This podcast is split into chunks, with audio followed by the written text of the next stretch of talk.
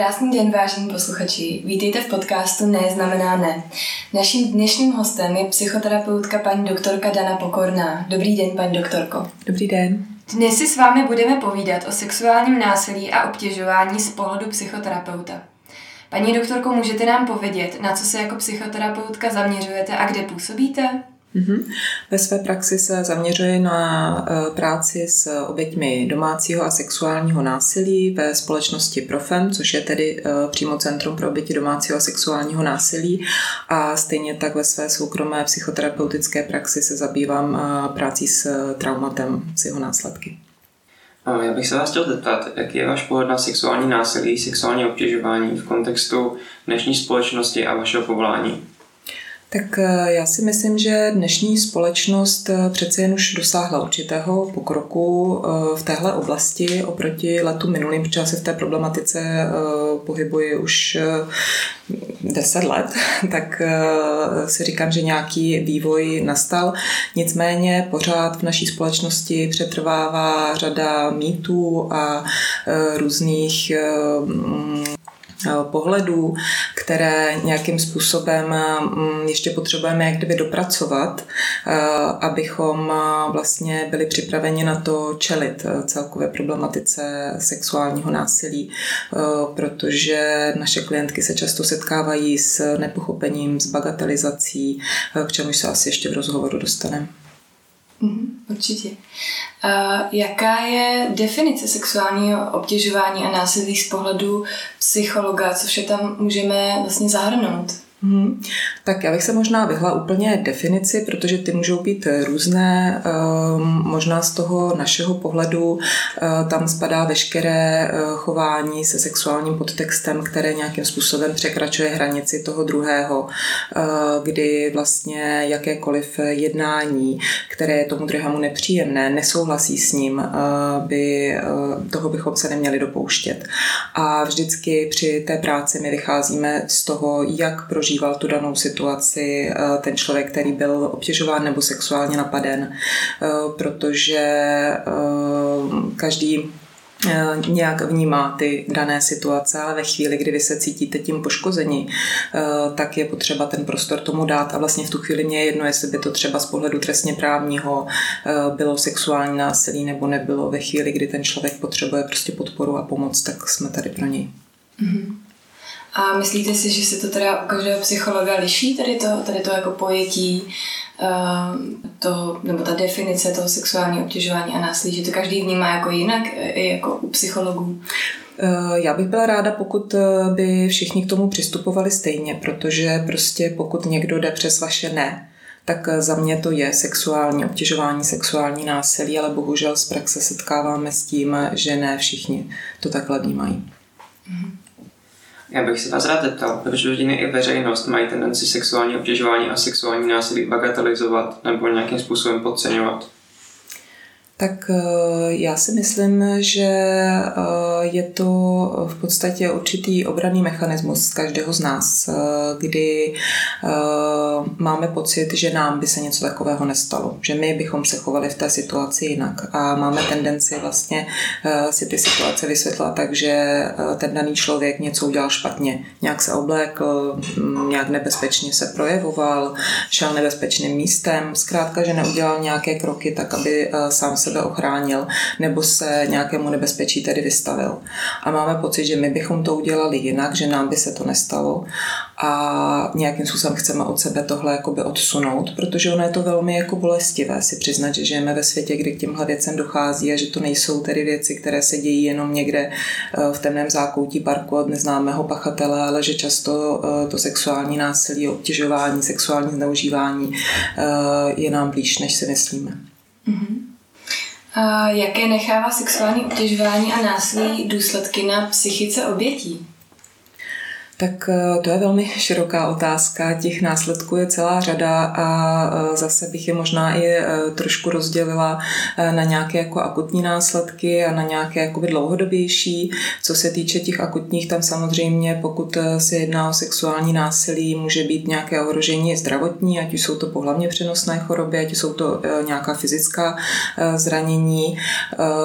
V těch vlastně psychických následcích potom v těch případech, kdy je člověk traumatizován touhle zkušeností, může docházet eh, k rozvoji posttraumatické stresové poruchy. Eh, lidi mohou trpět různými psychosomatickými obtížemi, mohou mít mm, depresivní stavy, úzkostné stavy, panické ataky. Z dlouhodobějšího hlediska vlastně tahle zkušenost vstupuje do de facto každodenního života daného člověka, protože se mohou objevovat problémy v partnerských vztazích, v intimním soužití, ale vstupuje vlastně tahle zkušenost i do běžného života v tom smyslu, že ovlivňuje i třeba pracovní výkon, školní výkon. Takže opravdu prostupuje celým, napříč celým tím naším životem. Mm-hmm. Vy jste zmínila, že to prostupuje i do partnerských vztahů. Myslíte si, že by si to oběť měla řešit primárně v individuální terapii nebo například i v párové terapii? Já si myslím, že tím prvním krokem je podpora té uh, dané ženě nebo muži, kteří tu zkušenost mají. Takže ta individuální psychoterapie by za mě byla první volbou. Uh, ve chvíli, kdy to ten člověk chce svěřit tomu svému partnerovi a, asi bych do toho nikoho nenutila, ale pokud někdo tu potřebu uh, má a chce se svěřit, tak je potom určitě fajn vyhledat i párovou terapii a pokoušet se s celou tou záležitostí pracovat vlastně v tom páru. Mm-hmm.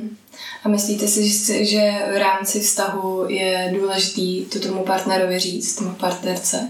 Si myslím, že tohle je ryze individuální záležitost. Pokud budu vycházet ze své praxe, eh, tak ehm, klientky, které to eh, oznámily, protože mám zkušenost zejména se ženami na Profem se v 90 procentech vlastně obracejí ženy, proto říkám klientky, čímž nepopírám, že se to týká i mužů, eh, ale mm, mám zkušenost více se ženami, eh, tak eh, pokud to řekli, tak to nějakým způsobem se podařilo posunout třeba v tom vztahu.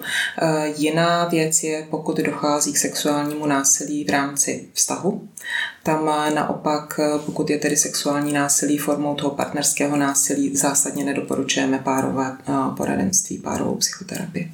Mm-hmm. A stává se třeba e, ve vztahu, že když jeden, jeden z těch dvou vlastně se svěří s tou zkušeností, dochází třeba k nějakému odsouzení od toho partnera, jako že Mm-hmm. Ty reakce jsou různé, proto, jak jsem na začátku zmiňovala, je to ryze individuální, zda to ten člověk s tou zkušeností chce nebo nechce říct.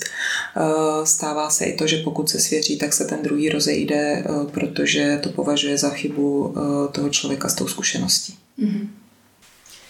Mluvila jste o tom, že klientky často nechtějí jít na policii, tak jsem se vás chtěl zeptat, jaké jsou vlastně ty další důsledky krom toho samotného činu. Mm-hmm. Máme takovou zkušenost, že eh, klientky často, když právě vyhledají eh, pomoc policie, tak tam dochází právě té takzvané sekundární viktimizaci neboli druhotnému poškození, kdy mnohdy klientky zmiňují to, že vlastně celý tenhle proces pro ně byl mnohem jako náročnější a bolestivější než ta zkušenost samotná, že pokud by měli ten prostor zpracovat si vlastně to primární poškození, poškození z té traumatické zkušenosti, z toho zážitku eh, a měli ten prostor vlastně, aby se nějakým způsobem eh, s tím mohli oni srovnat, eh, tak mají tu představu, že by vlastně to pro ně nebylo tak těžké, jako ve chvíli, kdy s tím šli na tu policii, kde vlastně absolvovali řadu necitlivých výslechů, kde v podstatě primárně k něm všichni přistupovali tak, že si tu svou zkušenost vymysleli, což je pro ně velmi zraňující, velmi bolestivé.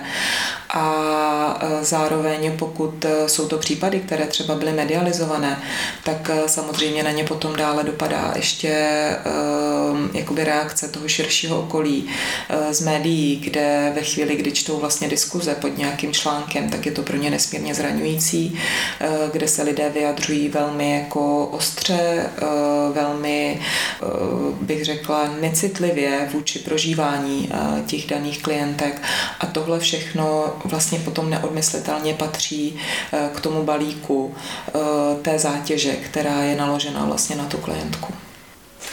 Tak já bych si chtěla zeptat, eh, ve chvíli, kdy vlastně nejbližší okolí té oběti zareaguje nějak neadekvátně, může to mít nějaké následky pro tu oběť?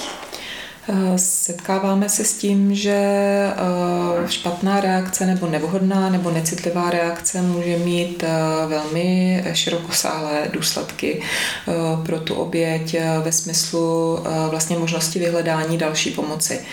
Máme tu zkušenost, že klientky často vlastně tu svoji zkušenost nějakým způsobem jako odsunou, vytěsní, protože ve chvíli, kdy jim nejbližší kamarádka nebo třeba jejich matka řeknou, že to navnímali špatně, nebo že se nejednalo o sexuální násilí, nebo že něco špatně pochopili. Případně tam přijde to, že to byla jejich vlastní vina, že tam neměli chodit, nebo se měli jinak oblíct, tak eh, je to vlastně další zátěž na tu oběť v podobě toho, že má pocit, že tu zodpovědnost za to, co se jí stalo, nese ona a že vlastně v tu chvíli je pro ní nemožné identifikovat, že to, co se odehrálo, bylo nějak za hranou a že si to k ní ten druhý nesměl dovolit. A vlastně tu chybu začne hledat v sobě.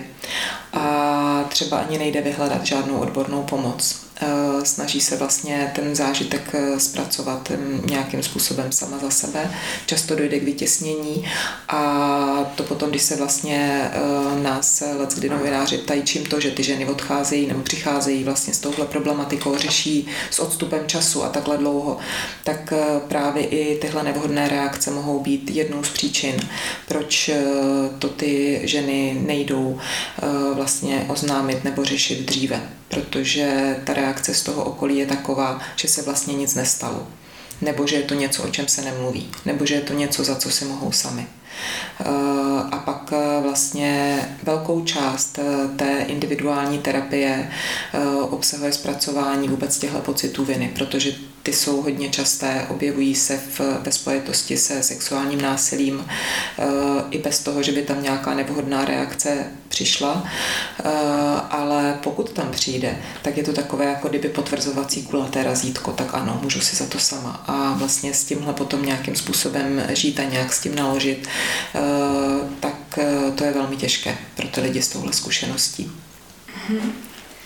Mě by ještě zajímalo, já jsem se někdy dočetla, jsem to slyšela uh, od, právě od lidí, kteří s, s tím zkušenost mají, že bezprostředně uh, po té zkušenosti nebo po tom zážitku uh, vlastně pocitují, právě jak se říkala, takovou tu, jako to, že je to jejich chyba.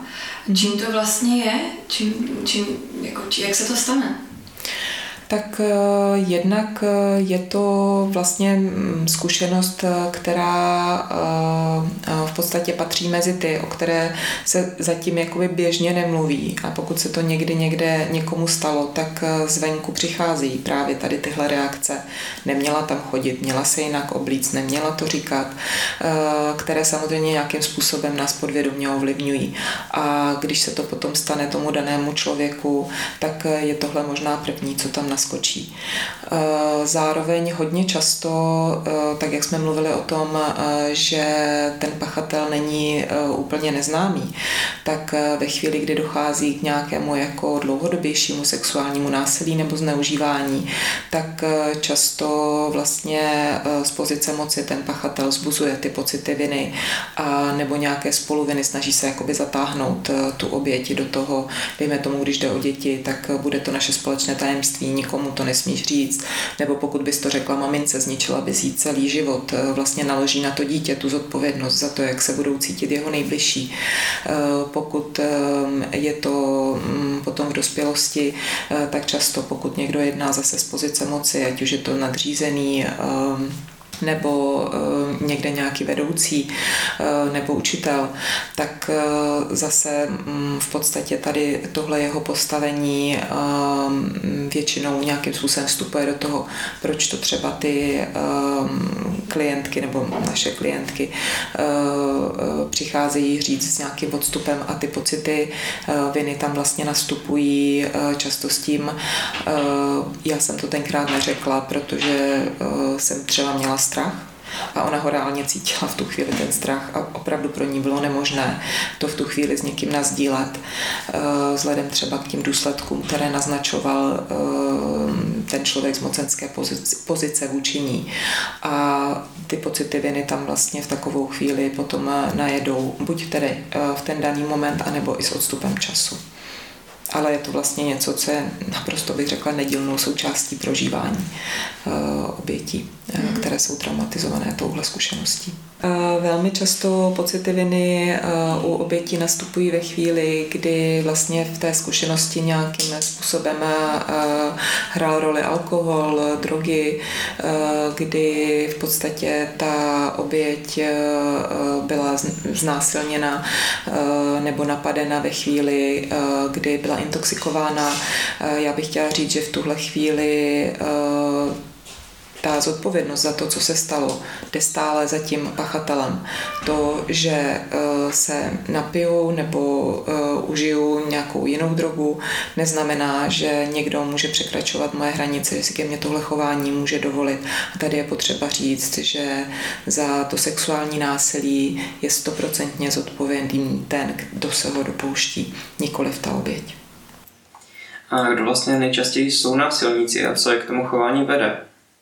Mm-hmm, tak um, na mě asi neexistuje úplně typický pachatel sexuálního násilí, ale právě, jak jsem mluvila na začátku o těch mýtech, eh, tak eh, je uh, taková nejčastější představa ve společnosti, že tím pachatelem je právě nějaký deviantní pachatel, který číhá v parku pod maskou a přepadává ženu někde v temném zákoutí. Uh, za nás my máme tu zkušenost, že ti pachatelé nejsou zcela neznámí dané oběti, to znamená, že nejčastěji eh, jsou to lidé z okruhu eh, toho daného člověka, ať už z rodiny, což jsou samozřejmě ty nejtěžší případy a eh, tam vlastně mm, to často bývají i přímí příbuzní otcové, dědečkové. Bývají to nevlastní otcové, bývají to bratranci, bývají to strýcové nemám zkušenost jakoby se ve, ve své praxi se, se zneužíváním ze strany žen, nicméně od kolegů eh, můžu potvrdit, že i těmto případům dochází a potom se jedná o pachatele z prostoru, dejme tomu, školy, práce, eh, kde to mohou být tedy spolužáci, ale mohou to být i učitelé, mohou to být eh, spolupracovníci, mohou to být nadřízení. Eh, hojnou zkušenost bohužel máme také ze zájmových kroužků, kde vedoucí daného kroužku, ať už dramatického, pěveckého, horolezeckého, mohla bych takhle jmenovat řadu prostě různých zájmových kroužků, kroužku, kde vlastně dochází, dochází ke zneužívání ze strany těch vedoucích vůči těm svým svěřencům, svěřenkyním a určitě bych také neopomenula církev. Takže tady není žádná souvislost s nějakou parafilií? Eh, tak eh, já si myslím, že souvislost tam určitě je, ale vlastně těch eh, jakoby pachatelů deviantních je menší množství než těch nedeviantních. Většin, k většině násilí, se kterými my pracujeme, dochází právě u těch takzvaných jakoby normálních pachatelů, kteří nějakým způsobem zneužívají tu situaci. Je pro ně ten objekt nějakým způsobem dostupný, ale to neznamená, že tam je nějaká jako sexuální preference, třeba když dochází dochází k zneužívání v dětství, často nutně ten člověk není pedofil. Eh, co považujete za faktory a motivace vedoucí k tomuto chování? Eh, jak už jsme se toho eh, dotkli, tak možná právě v, u těch jakoby nedeviantních pachatelů to není o nějaké jako sexuální touze, o nějakých sexuálních preferencích, ale je to právě o kontrolá moci, kterou v tu chvíli uplatňují nad tou obětí.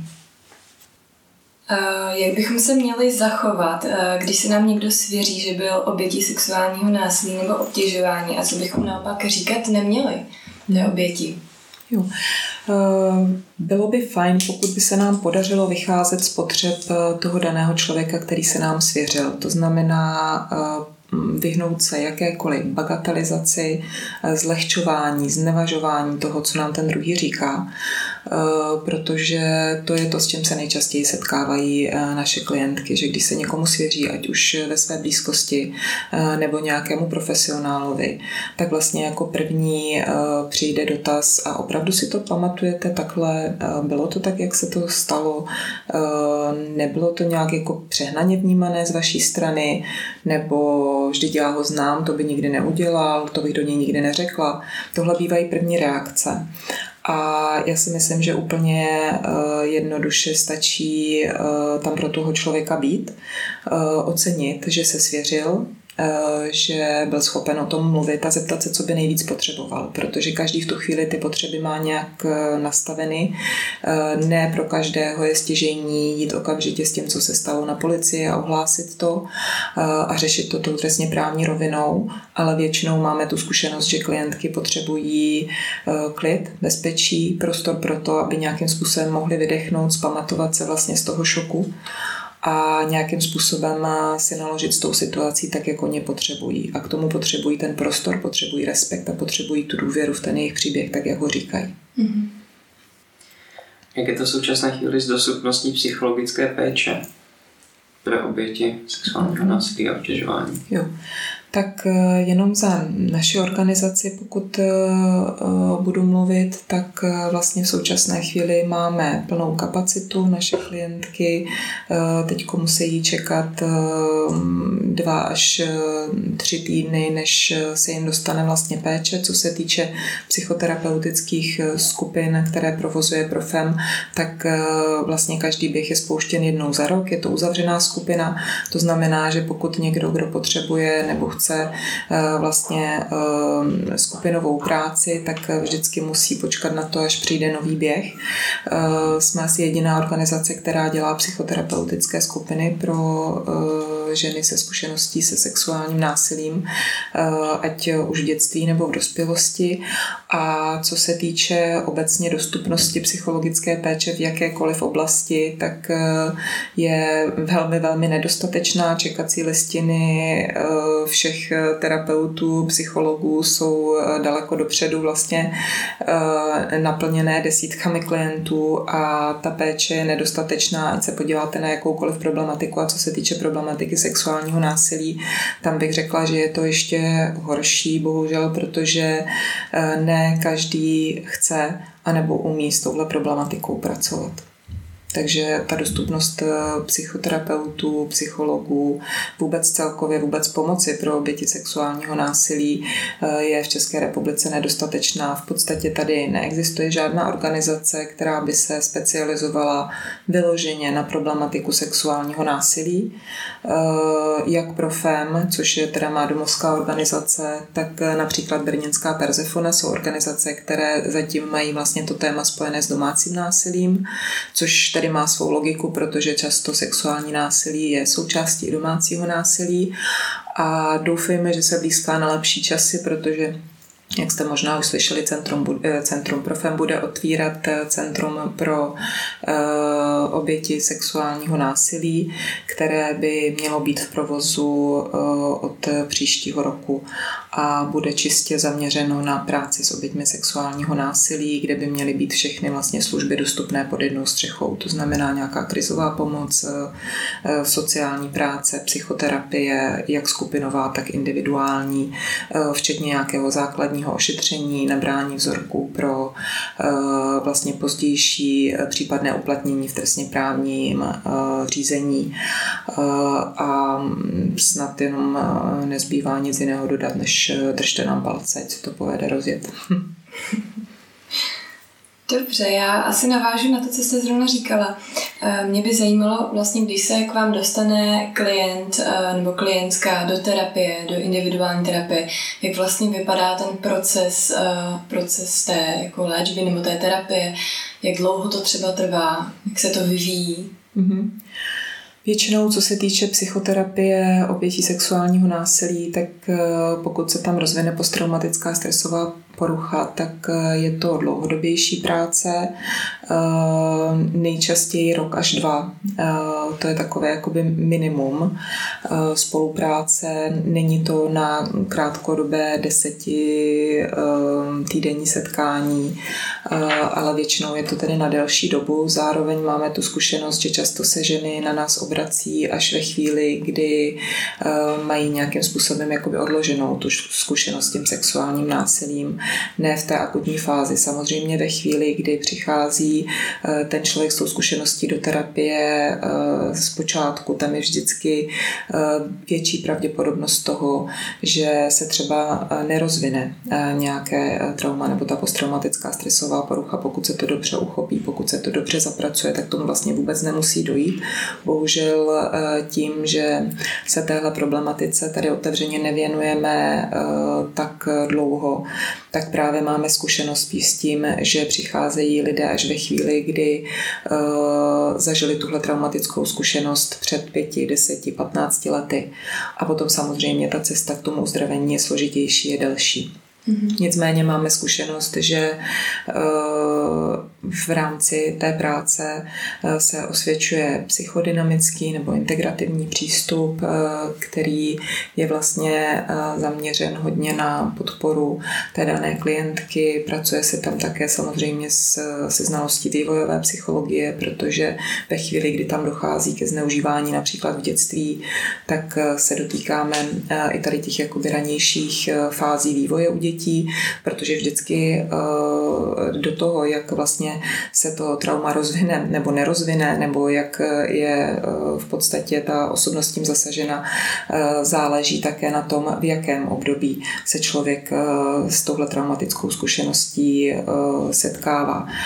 Čím nižší věk, samozřejmě tím jsou často těžší ty dopady, protože to trauma zasahuje to dítě ve chvíli, kdy ještě ještě nemá vybudované žádné obrané mechanismy a v podstatě zasahuje jakou to, jak říkáme, čistou duši. A tam je potom mnohem delší ta cesta k tomu uzdravení, vůbec k tomu eh, vybudování eh, té celistvosti, té, té integrity, než ve chvíli, kdy člověk je zasažen takovouhle zkušeností třeba v dospělosti, kdy už má vybudované alespoň nějaké obrané mechanismy nebo vlastně obrané mechanismy k tomu, jak zacházet třeba se stresovými situacemi, má nějakou síť, eh, o kterou se může opřít. A to by bylo možná na hodiny a hodiny povídání. Jasně. A doporuč, dobro, doporučila byste tedy uh, propojení individuální terapie a nějaké skupinové terapie nebo nějakých komunit, nebo uh, jak je vlastně, jak, jaký je za vás jako nejlepší postup začít s tou individuální terapií, pak až později třeba zkusit nějaký skupiny, nebo jak, jak to vidíte? Já si myslím, že zase je to o nějakém jako individuálním posouzení té dané situace, jak to ten člověk má, protože, jak říkám, už eh, do terapie přichází eh, lidé v různé fázi zpracování v, v různé fázi daleko od eh, jakoby toho zážitku. Za mě vždycky je dobrou volbou určitě individuální psychoterapie. Co se týče skupinové psychoterapie, pokud bychom se bavili o nějakých podpůrných skupinách, skupinách. Tam si myslím, že je vždycky hrozně důležité, aby člověk měl současně i individuální uh, terapii. Uh, ve chvíli, kdy je to psychoterapeutická skupinová práce, tam uh, si myslím, že je možná kombinace i s tou individuální, nicméně ta terapeutická skupinová práce je zase vedena v trochu jiných intencích než podpůrné skupiny, kde třeba není profesionál, který by nějakým způsobem dohlížel mm, nebo vedl tu dynamiku té dané skupiny. Takže vždycky záleží na individuálním posouzení, co se týče našich psychoterapeutických skupin, tak eh, my v podstatě na začátku máme rozhovor s každou zájemkyní o skupinu a v průběhu toho rozhovoru vlastně se bavíme o tom, jestli bychom doporučili ještě se trvat v individuální psychoterapii, nějakým způsobem si dopracovat nějaké věci a teprve třeba s odstupem využít skupinové psychoterapie. Samozřejmě záleží také na eh, tom, zda ten člověk už nějakým způsobem předtím do spolupráce, ať už s psychoterapeutem nebo s psychiatrem vstupoval. Takže i tohle je ryze individuální. Myslím si, že vždycky to chce posoudit ten daný moment a toho daného člověka s tou jeho individuální zkušeností. Nejde to říct takhle obecně. Jaké jsou z vaší perspektivy nejlepší způsoby, jak proti těmto jevům bojovat v kontextu společnosti současné? Mhm. Já si myslím, že v současné době je eh, pořád platné to, že nejlepší je prevence. Eh, která eh, samozřejmě by měla být eh, nastavována tak, aby zasahovala už děti v mateřských školách, protože pokud vlastně se už děti naučí nějakému respektujícímu chování vzájemnému, tak je to nejlepší prevence k tomu, aby nepřekračovaly hranice někoho druhého v dospělosti, v dospívání, včetně intimní oblasti. A určitě je to nějaká osvěta protože pořád narážíme na to, eh, že dejme tomu znásilnění v manželství řada žen nepovažuje za znásilnění, protože má pocit, že jsou to ty takzvané manželské povinnosti a vlastně by je možná ani nenapadlo eh, jít s tím někam ven, že se tohle doma děje a let, kdy jsou ženy překvapené vlastně, když potom přicházejí třeba do profilu na poradenství a dozvídají se, že je to něco, co si k nimi jejich partner nebo manžel nemůže dovolit. Takže určitě osvěta, informovanost a prevence, preventivní workshopy na školách, dostat vlastně do povědomí lidí, že ne je ne a že nemůžu překračovat hranice nikoho jiného, pokud on mi to nedovolí. Dobře. Tak paní doktorko, my vám děkujeme za rozhovor a přejeme vám, ať se vám daří. Já děkuji za rozhovor a vám tež přeju, ať se vám daří. Děkujeme. Eh, my se s vámi tímto loučíme. Dnešním rozhovorem vás prováděli Nela a Jára z Neznamená ne. Můžete nás najít na našem Facebooku, Instagramu nebo Twitteru pod uh, názvem Neznamená ne nebo na našem webu neznamenáne.cz. Budeme se na vás těšit u dalšího dílu podcastu. Naslyšenou.